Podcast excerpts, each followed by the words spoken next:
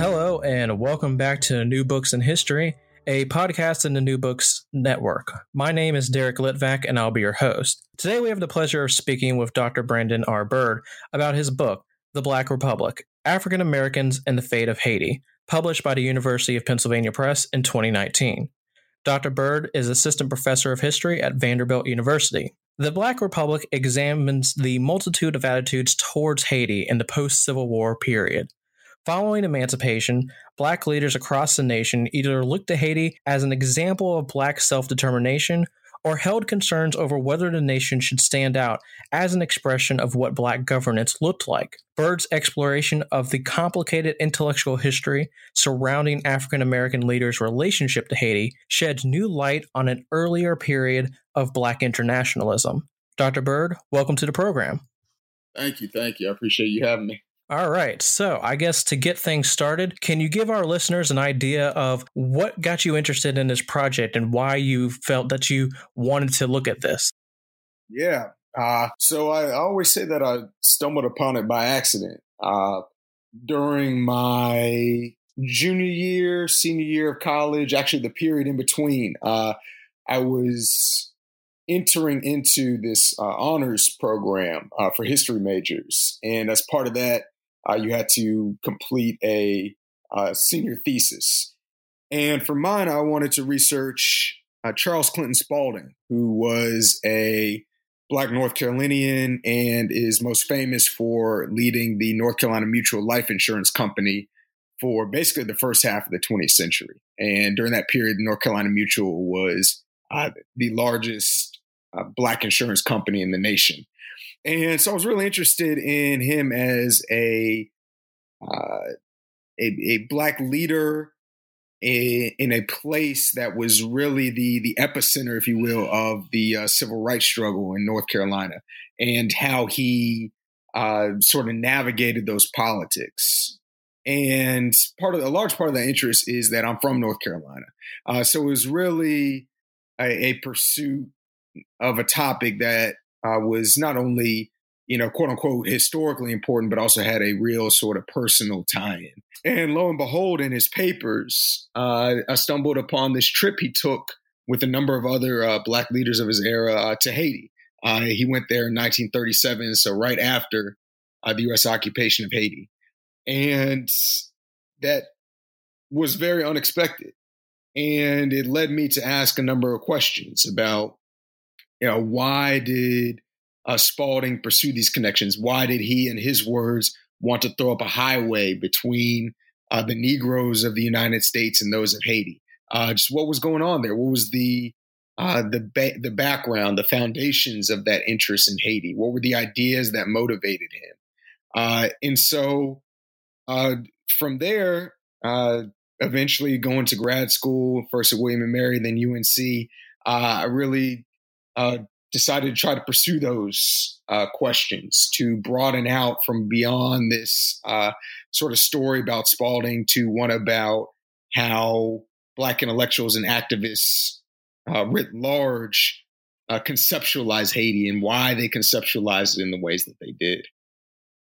Yeah, and I mean, I think it's always a really cool thing when, you know, people can kind of get into history that's sort of around them and, you know, finding someone like, you know, Spaulding who's from, you know, the area that you grew up in and everything like that. Mm-hmm. And, you know, I know for myself when I was in college and everything like that, I'm from Virginia and I kind of got into my area just by studying, you know, George Mason because everyone in mm-hmm. Virginia absolutely loves George Mason for some reason when it comes to slavery. And so I, I think that's really cool in terms of like, you know, for any aspiring historians out there, like, you know, you don't have to just stumble across something in some dusty room or everything. Like, look around mm-hmm. you, there's plenty of history. Right, right. Yeah, absolutely agree with that. Yeah, and so I guess for people who are less familiar with this history, can you tell our listeners, you know, give them a brief history of, you know, Haiti up to the point that your book starts and sort of the U.S. relationship uh, with this country? Yeah, for sure. Both Haiti and the United States, they're they're born in a similar moment. They're born in, uh, you know, the age of revolutions. Uh, so they have some broadly speaking, simultaneous but definitely divergent births, right? Uh, yeah, the United States is a slave-holding republic. Haiti is a product of an anti-slavery and an anti-colonial revolution. Those uh, those differing origins certainly shape uh, the relations between the two, not only from their very beginnings, but then throughout uh, their histories, right? Uh, I, I, guess the things that may be most familiar uh, to readers are uh, the ways in which uh, diplomatic relations between the two countries uh, throughout most of the 19th century are in a in a very literal sense, non existent. Uh, the United States refuses to recognize Haiti, uh, from Haiti's birth in 1804, the end of the Haitian Revolution, until 1862, until the Civil War, uh, when you do not have this uh, critical mass of, of white Southerners uh, fighting to block the recognition of Haiti. Uh, in that, that policy of non recognition is, is certainly indicative of uh, of larger uh, of larger ways in which uh, Haiti occupies this very peculiar place in the U.S. in the white U.S. imagination. Uh, occupies a place as a uh, as a black uh, country, and black as being you know spectral in a sense, right? uh, that it looms over uh, over U.S. politics. It looms over U.S. culture uh, in a way that it embodies uh, at times some of the worst fears of, say, white planters in the U.S. South. Right uh, now, there's certainly a, a, history too when we talk about uh, relations between Haiti and the U.S. We have to talk about relations between Haiti and uh, Black Americans too, right? Uh, at the same time that for you know perhaps most famously for folks like Thomas Jefferson, Haiti looms over their imaginations in this spectral sense. Uh, it's certainly, for much of the 19th century, uh, it's inspirational. Uh, it is aspirational for African Americans as a place where slavery was overthrown, as a place where uh, Black folks achieved independence. Right? Uh, it's uh, it, it it occupies uh, for African Americans a no less important place in that political imaginary. Uh, and so that's that's really the sort of background uh, where I where I begin with in the book. Uh, now, with all that said, I'm very much interested in uh, a period that's a bit lesser known in the relations between Haiti and the United States. Uh, this late 19th, early 20th century moment where uh, the U.S.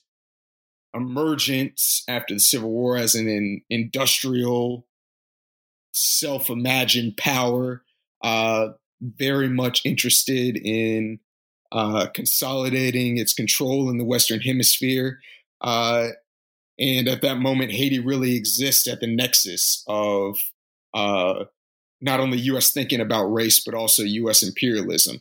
Uh, you know, to make that more concrete, before the U.S. occupation in 1915, U.S. warships are basically uh, off the shores of Port-au-Prince uh, on a yearly basis. Uh, it's uh, it's a time period where, uh, to quote uh, historian Rayford Logan, where Haiti goes from being a pariah to being a prize for the United States. And so during the beginnings of diplomatic relations, as you you know you were talking about just now, you know it goes from you know a non-existent relationship to something that kind of just is you know quite sudden in a in a certain sense. And so how does this you know new re- diplomatic relationship between Haiti and the United States um, kind of factor in to the beginnings of your story that you're telling here and how does the response by Black Americans to the beginning of diplomatic relations between Haiti and the U.S. sort of uh, introduce a sort of kind of divergent divergence between some Black leaders and other ones that you kind of study throughout the book? Mm-hmm, mm-hmm. Yeah, I think the uh, the word that that I'm hearing you get at there that, that's really critical here is uh, official recognition, right? Uh, because there there had been uh, certainly for for much of the 19th century there had been uh, a great deal of commerce between the U.S. Uh, and Haiti. Uh, there'd even been some uh, informal uh, I guess informal is not the way, some less formal uh, diplomacy between the two. Historians like Ron Johnson show how uh, even early U.S. Uh, presidents, including John Adams, uh, had entertained uh, the formation of diplomatic relations with Haiti, right? but it's it, in 1862, with that granting of formal official recognition, that has enormous meaning uh, to African Americans. Uh, it's a a recognition that African Americans see as uh, really speaking to their, uh, I guess, speaking to uh, their own concerns. Not the way to put it. Uh, it's it's an act. That act of formal recognition is something that African Americans see as being uh, possibly analogous uh, to their own recognition as a free, self determining people. Uh, so, put another way, the acknowledgement of Haitian independence, finally, at last, uh, to African Americans could be a portent of a similar uh, recognition of themselves as a collective free people emerging from slavery, right? If Haiti could be recognized on an international scale as an equal nation, as a sovereign nation, as part of, in the parlance of the day, uh, of the sisterhood of nations, well, then wouldn't Black Americans, you know, be recognized as U.S. citizens, in more expansive terms, as self determining people, you know, able to uh, dictate their own institutions, to uh, own their own land, own property, uh, to dictate their own futures, right? Uh, so, put simply, uh, that official uh, recognition, it really is a central part of this moment of possibility. Uh, in 1862, 63, uh, moving forward into uh, 64, 65, the end of the Civil War, right? It, it's it is on par with the issuance of the Emancipation Proclamation, with the surrender at Appomattox, with uh, the end of the Civil War, with uh, all of the uh, all of the happenings that seem to uh, augur a broader future for African Americans, right? Uh, and and you can we can understand why we can see why uh, there would be that uh, that significance attached to it, right? Uh, for generations, uh, Black Americans they had they had looked to Haiti as this model uh, Black Republic as a singular Black Republic, right?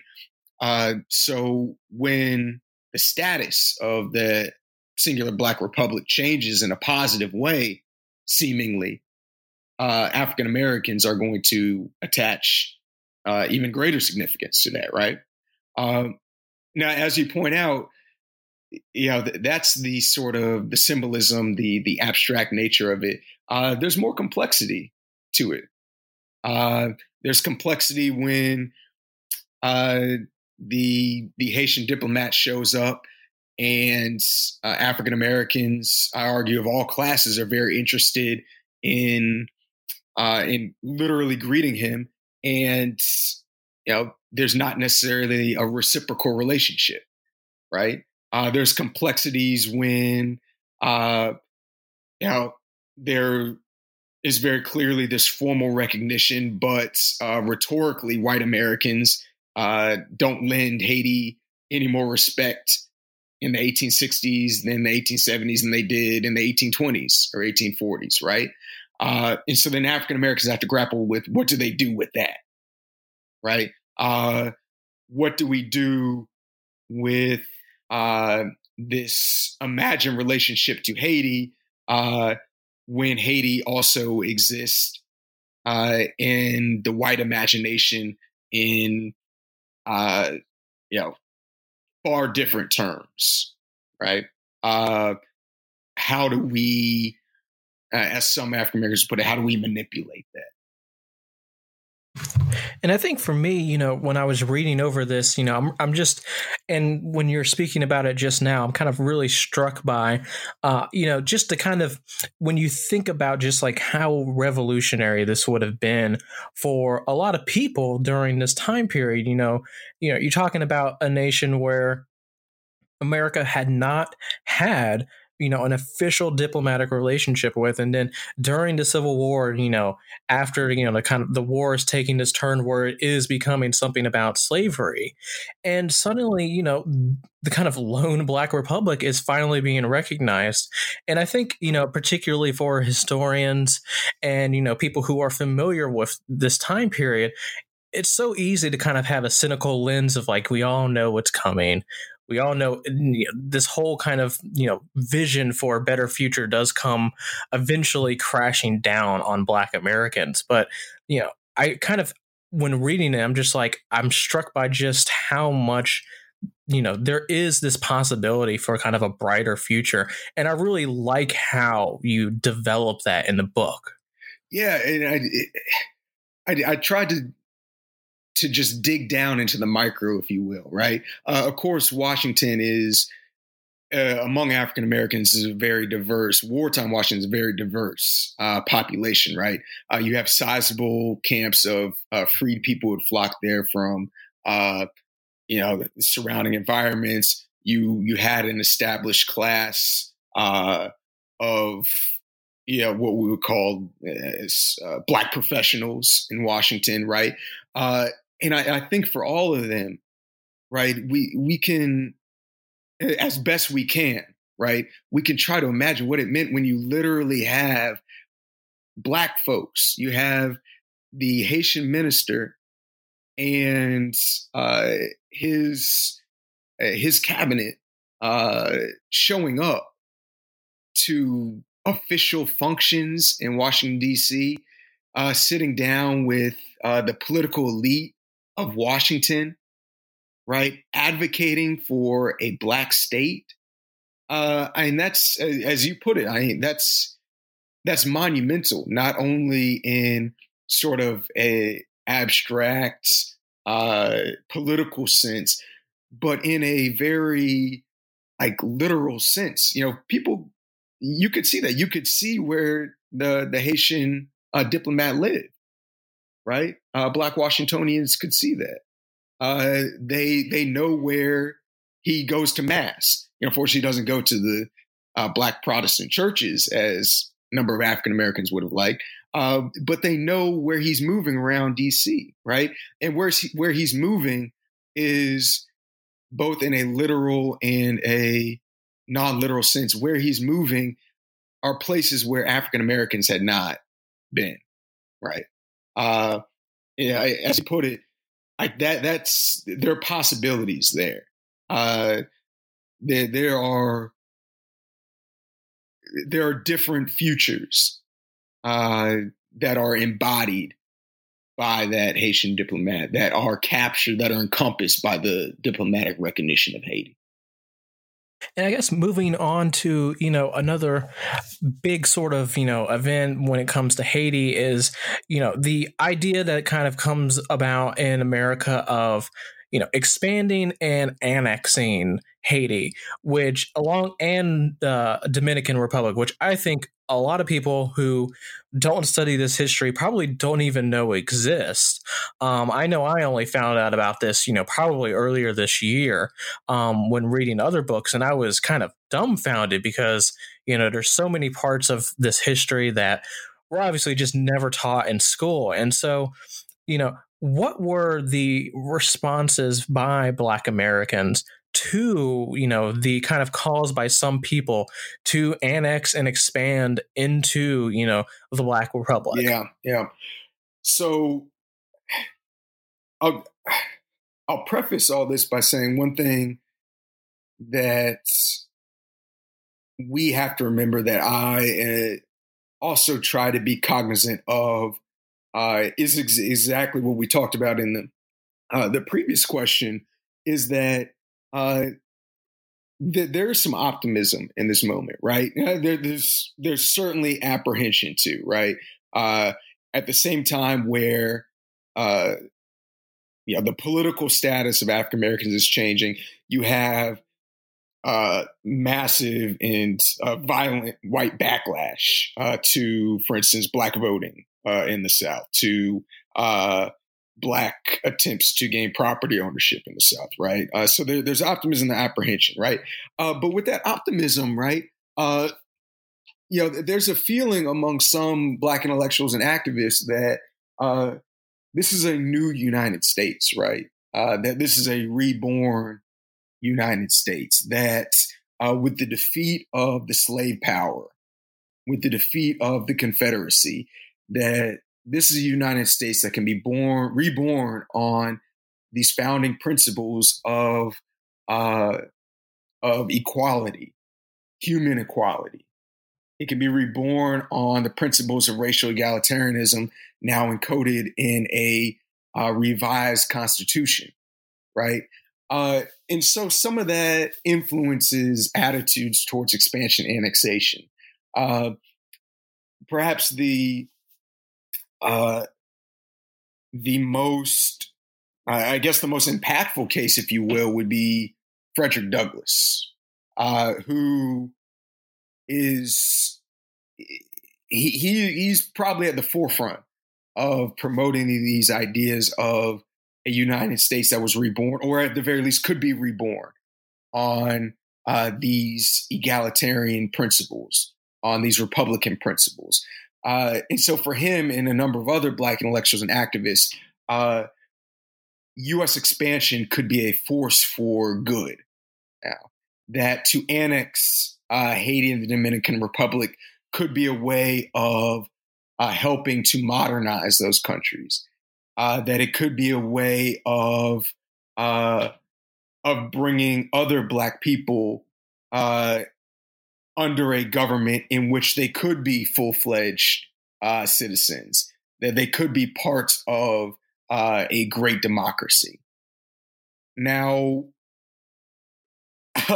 a lot of those attitudes are also premised on some assumptions about uh, Haitians, for example, right? They're premised on some exum- uh, some assumptions that, uh, well, uh, you know, Haiti could use some modernization right? That it could use the influence uh, of the United States, right? Uh, uh, those assumptions come through uh, pretty clear in the writings of, uh, for example, Benjamin Tucker Tanner, right? Future bishop of uh, the AME Church, editor of the AME's Christian Recorder, for whom expansion and annexation are not only tied up into these ideas about what this reborn United States could become, but they're also tied up into uh, uh, very much these religious sensibilities, a, a real sort of crusading spirit, uh, where uh, uh, the by exporting not only U.S. industrial strength, cultural values, uh, religion, black people, black Americans could not only benefit uh, Haitians, uh, but they would also be, uh, in some sense, uh, fulfilling uh, their missions as uh, good Christians, as good Protestants, right? so there's a there's I guess the the long or the short answer would be that there's there's a whole lot of complexity on these opinions about expansion, annexation, during this period of Civil War Reconstruction. And these attitudes on expansion annexation of Haiti, they are certainly tied up into broader uh, hopes. They're tied up into broader, broader aspirations. They're tied up into broader uh, apprehensions uh, during this uh, just absolutely tumultuous era. And so when we're thinking about, you know, the kind of, uh, you know, official responses to um, Haiti and kind of the official relationship that is building here, one of the things that you talk about is why and how important uh, kind of these official diplomatic positions are for African Americans trying to go to Haiti. And, you know, I think most people could kind of imagine, like, oh, like people want a title or people just want an important position something like that. But you kind of you go into like why these positions are actually meaningful beyond just those kind of baseline you know kind of surface level you know aspirations why they would be important for black americans during this time period. And so can you give our listeners a kind of idea of why that yeah, is? yeah. Uh, so I'll say that there is there is definitely some uh, there, is some part of part of the attraction of these positions is definitely that they are good paying positions at a time when even for the most prominent African Americans, and really we're talking about black men here, uh, even for those most prominent black spokesmen, uh, well paying positions, they're not exactly, you know, falling off trees, right?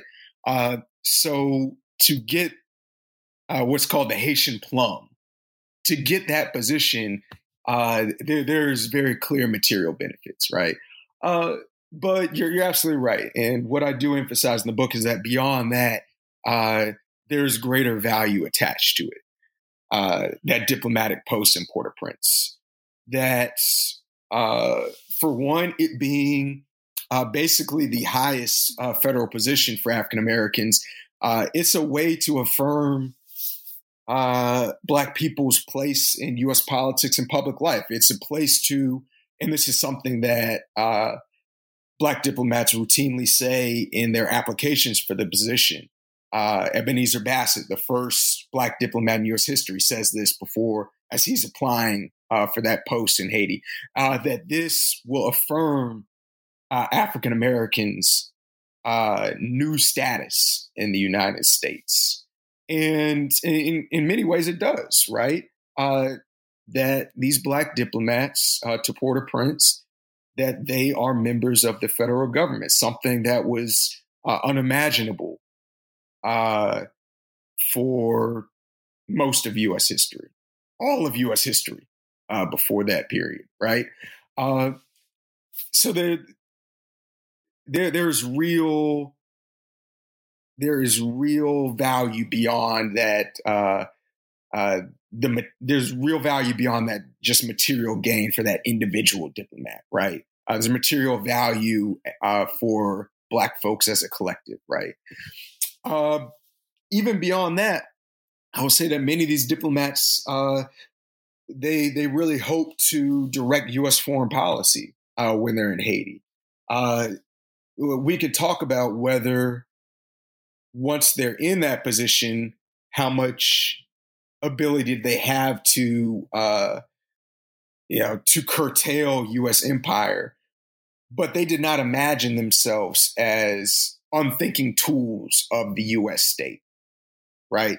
Uh, they really do hope uh, to uh, to serve the U.S. They do, they do not go there with the intention of undermining the U.S. Right, uh, but at the same time, they do hope uh, to benefit Haiti. Right, they want to be fair to Haiti, uh, and to a slightly lesser extent, they also go there with the understanding that to be fair and equitable to Haiti, uh, to help it deal uh, as an equal on the international stage with the United States, uh, would also benefit African Americans uh, that they they have the understanding that uh, as Haiti does well materially, uh, as its international standing rises, that that will only only benefit uh, African Americans uh, in the United States, right? Uh, so there, there's just massive import, importance of that diplomatic position in Port-au-Prince, right? That's uh, that's it, it, it's it, it, takes some some historical imagining, some uh, it, it really requires a, a shifting of our perspective to really get at why that was so important. We have to remember that this is the era before uh, decolonization uh, in Africa. This is uh, the period before uh, uh, before black black diplomats are going to go anywhere other uh, than Haiti, Haiti and Liberia, right? so it's it's to reiterate just the language that African Americans use uh, to talk about it. Uh, this is the Haitian plum, right? It is the definition of a plum position. And, you know, in terms of talking about how, uh, you know, these diplomats and people, just everyday people as well, are trying to kind of, you know, change perceptions about Haiti. One of the things that you talk about is this thing called the Haitian Republic mm-hmm. controversy. Mm-hmm. And so, could you briefly explain what this is to our listeners? And then, how does this influence the kind of perceptions of Haiti? Why is this mm-hmm. important during this time period for how Haiti is viewed uh, in you know in America? And you know, as you say, both among black people, but also kind of in the white mm-hmm. imagination. Yeah. Uh, yeah. Let me just. I'm I'm I'm thinking about how to uh, to boil a complex uh, diplomatic crises down, uh, you know, into uh, uh, into a response that won't take all day. Uh, so, so basically, yeah, I can understand that. Uh, so basically, uh, the Haitian president uh, at the time. Uh, so the, this uh, controversy occurs in 1888. the Haitian president, uh, Lysius Salomon, is he's overthrown. basically, he is viewed amongst a wide swath of Haitians, particularly among uh, Haitian professional class, Haitian elites, as being corrupt, as uh, uh, trying to make himself as, as the president for life. Uh, so after he's overthrown, a struggle for power ensues, uh, and two main uh, contenders for the presidency emerge: two generals, Florville Hippolyte and Francois Legitime. Now, the the crisis is indicative of a trend, not only in that period, but a recurring trend throughout Haitian history, and that is foreign meddling in internal Haitian politics.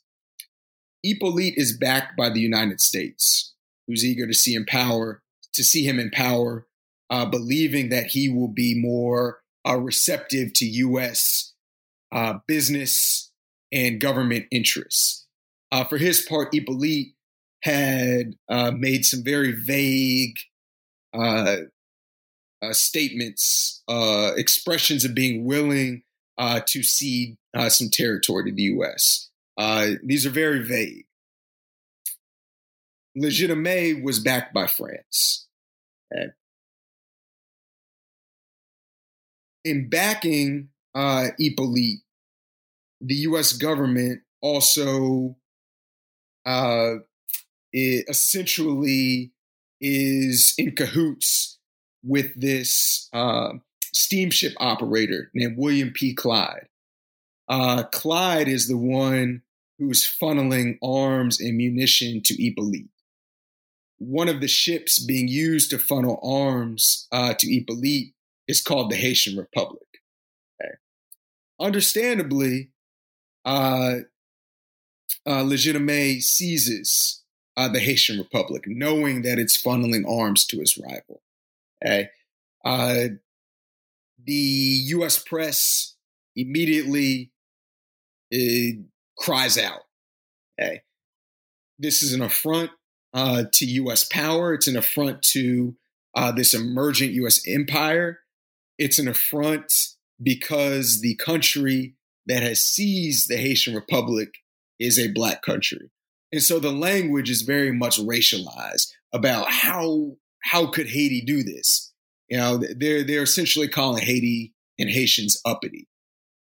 Uh, so for many, and and this is not something that we just see in retrospect. Uh, it, it's obvious at the time that many in the black press that they uh, they immediately identified the racial the racialized dynamics at play here. Uh, they immediately recognized that uh, as the State Department formulates its response, uh, that this is a response that is going to be heavy handed because Haiti is a black country. Uh, the black press, as they uh, condemn uh, the actions of the State Department, basically in recovering the Haitian Republic, that they they identify uh, Haiti as really existing at the nexus of U.S. racism and U.S. empire. Uh, they draw parallels uh, between Haiti's situation and the situation that African Americans in this post Reconstruction era are uh, finding themselves in as being subject to uh, wanton violence, as being subject to a different form of justice, right? Uh, and so it really solidifies uh, for many black intellectuals and activists and uh, it, I, I emphasize the black press here it really solidifies this idea of of Haiti as being uh, a site where one could really identify uh, the threats to black sovereignty, to black self determination on an individual, collective, even national level, it really solidifies this I this really fundamental idea at the heart of Black internationalism of uh, solidarity, transnational solidarity, the pursuit of common cause. Right? Uh, it's uh, it solidifies that um, uh, that idea too that um, that were it not for uh, U.S. interference that uh, that Haiti could potentially fulfill its potential, uh, for lack of better words, right? Uh, so there's all that happening. Uh, I'll add too that most immediately the Haitian Republic uh, crisis is the precursor to Douglass's diplomatic tenure. so Douglass, Frederick Douglass, is the most famous African American diplomat to Port-au-Prince in this era, and when he goes there, he is he is going there in the aftermath of the Haitian Republic crisis, and what he is asked to do is to uh, basically secure for the United States Haitian territory that the U.S. government says Hippolyte promised to the United States for funneling arms and munition to them. So there's a lot going on there, right? Uh, what I argue is that this is a, it, it may be an overlooked moment in U.S. Haitian diplomacy, right? Uh, but it is one that really encapsulates a lot of broader themes and histories between uh, the United States and Haiti, Haiti, the United States, African Americans and Haiti, et cetera, et cetera. Yeah, I mean, for me, you know, when you know, kind of looking at this history and the way you present it, it and, and you kind of talked about this uh, in your answer just now is just you know how much you know Haitian history and then African American history is really kind of you know kind of it encapsulates or not encapsulates. Let me put that again. Let me try that again. Um, you know, when you're talking about this, one of the things that kind of strikes me about, you know, this whole affair and kind of Haitian history in general and African American history in general is just how much of it is kind of wrapped up in, you know, the kind of U.S. nation state always kind of getting in the way and trying to get its own way over the way over what other people want, particularly, you know, in this case, whether it be Haitian black people or African American black people in the nation in one way or another, it's always the United States sort of trying to get its own way over, you know, what these people want. Yeah, I would agree. Uh, uh, the U.S. government and uh, the U.S. government is. So try that again. The U.S. government and U.S. business interests, which are increasingly intertwined in this moment in the late 19th, early 20th century, uh, that they feel that their wants should dictate Haitian policy, Haitian governance. Uh, I, I, I say, I, I think, I argue that that is inarguable. Uh, for one sort of data point, William P. Clyde, who I mentioned as being that steamship operator funneling arms uh, to Hippolyte, uh, he not only is the proprietor who owns all the steamships that uh, uh, that are uh, basically plying this route between uh, Haiti and the United States. He is the legal client of the U.S. Secretary of the Navy. So when the U.S. Secretary of the Navy argues that uh, to secure Haitian territory, to secure access to ports, is critical for U.S. military interests, he is also speaking for William P. Clyde, who says that to have access to these is, these ports is very critical for uh, my business and U.S. private business interests. And the tr- same is true uh, vice versa. William P. Clyde argues that uh, we need X, Y, and Z for U.S. capital in the Caribbean he is voicing the interests of the U.S. Secretary of Navy, right? Uh, strategic interests, the interests of U.S. capital. Uh, these things are inseparable. And so, you know, you've mentioned Frederick Douglass already, um, but to take uh, another kind of black intellectual that I think many of our listeners would be familiar with is um, Booker T. Washington. And one of the things that you talk about in your book is the um, the Negro problem, as it's called during this time period, um, and how Haiti is a part of that. And then when it comes to Booker T. Washington, how he thinks about both the Negro problem and Haiti.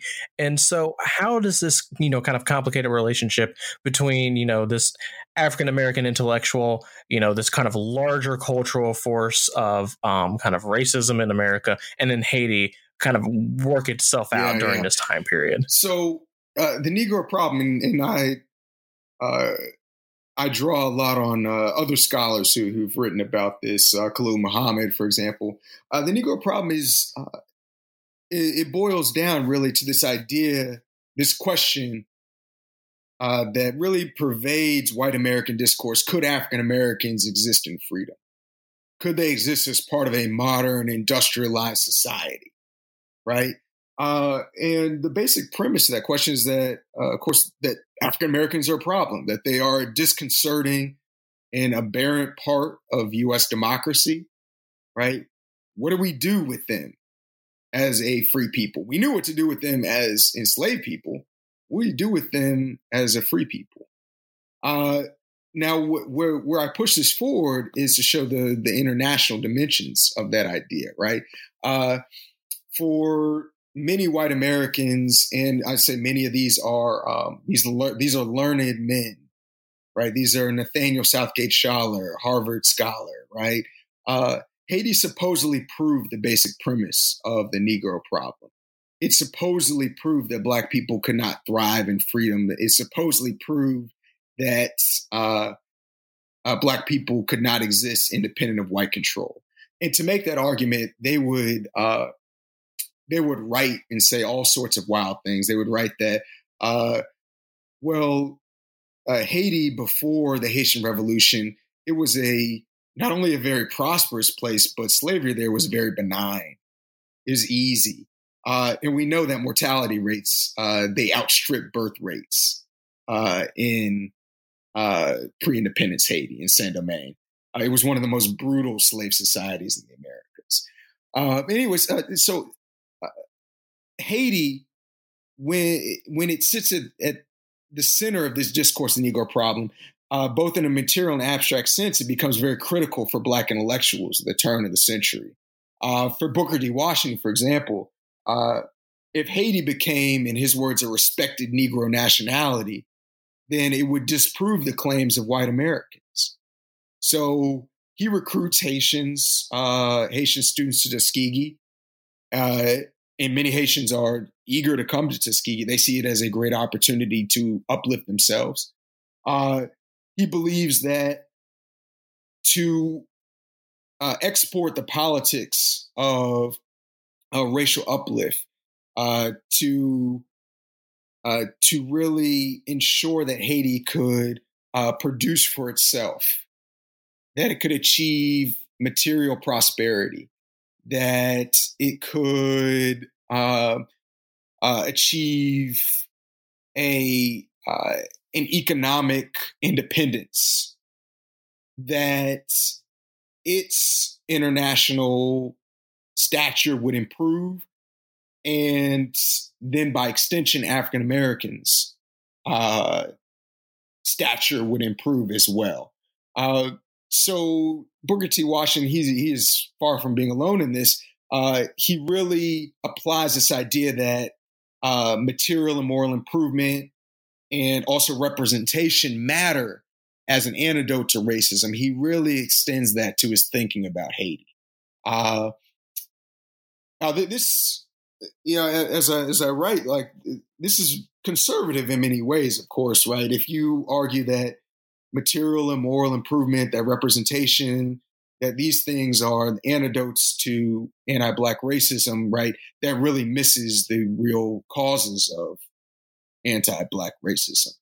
Uh, but this sort of this international dimension of racial uplift politics is also based on an assumption that national identity did not close off diasporic belonging.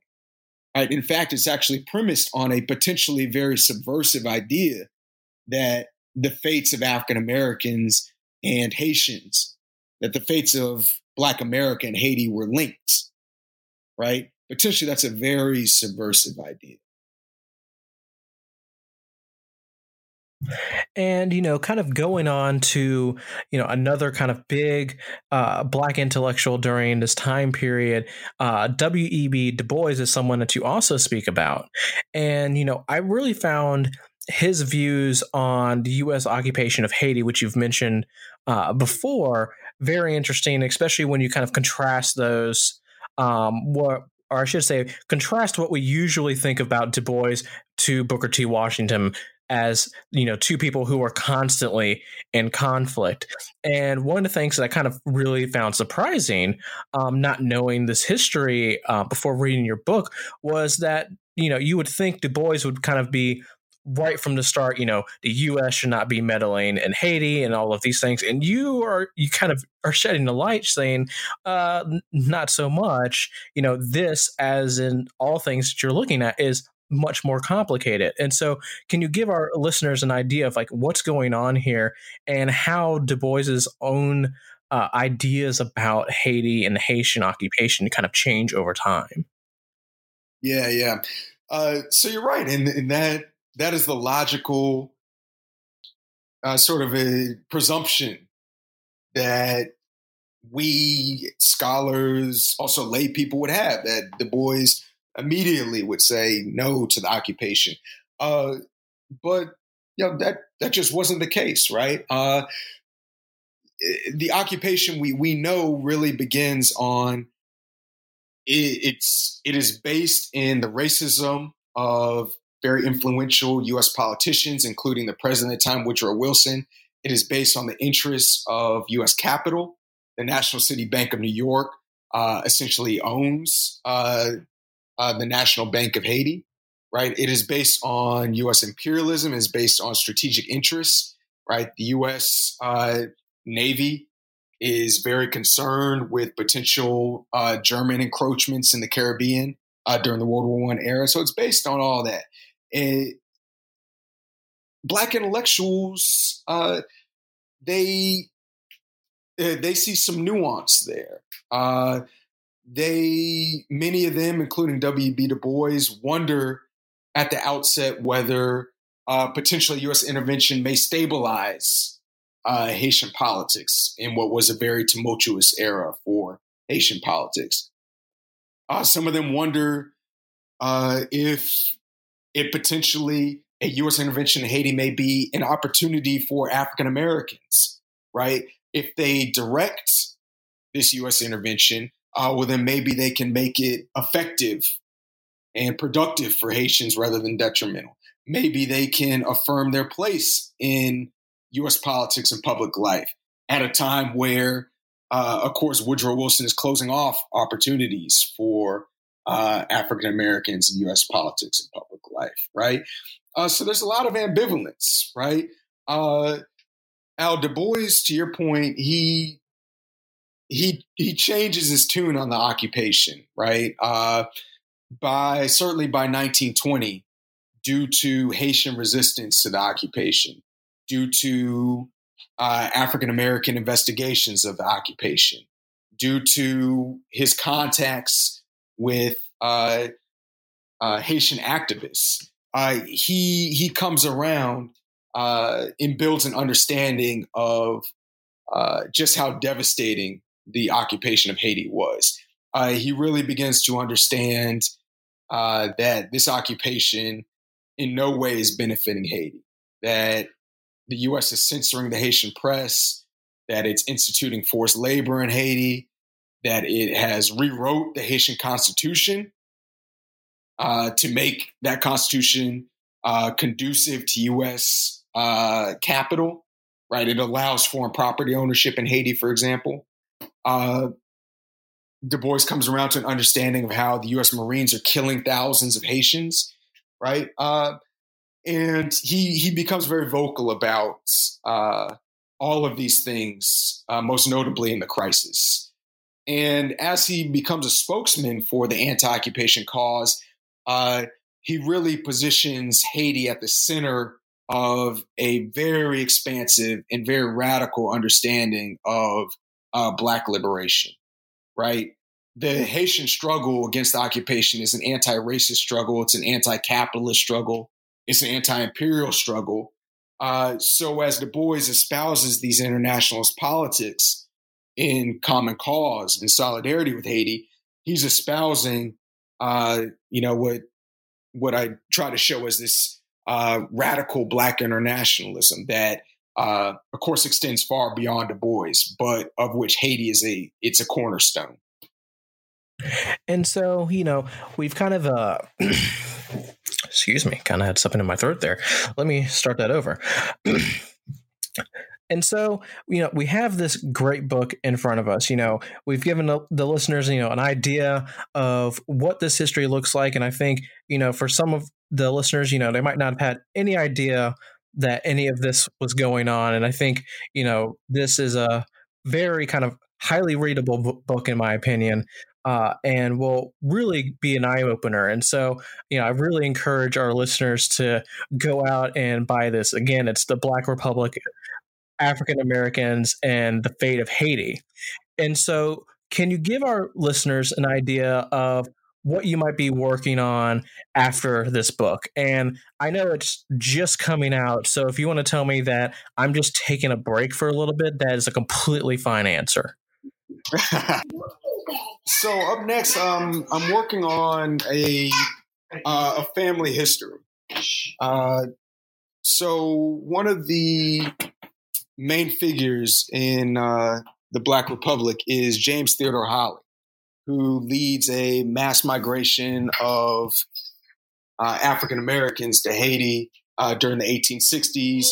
Once in Haiti, he becomes a Haitian citizen uh, and uh, he also uh, becomes the first black bishop of the Episcopal Church. So this history will begin with James Theodore Holly and his brother uh, move to uh, two of James Theodore Holly's children who become uh, prominent black intellectuals and activists in their own right. Uh, they become Garveyites, for example. and end with one of James Theodore Holly's grandchildren who becomes a a influential agronomist in post occupation Haiti. Uh, so it's a family history that uh, I really hope to get at uh, is sort of broader social history of uh, migration, uh, international internationalist politics, uh, to get at a uh, a really uh, dynamic and dialogic history between Haiti and the Atlantic world. so it's a book that I'm excited about. You know, it's a little ways off, but Uh, hopefully uh, folks can uh, hang tight and eh, you know maintain some interest in my writing. Well, I'm sure that they'll be mulling over this book for a little while, and then you know once you have that book out, I'm sure we'll have you right back onto the program. But in any case, uh, thank you very much for coming onto the program today, Dr. Byrd. All right. Well, thank you, Derek. I really appreciate it.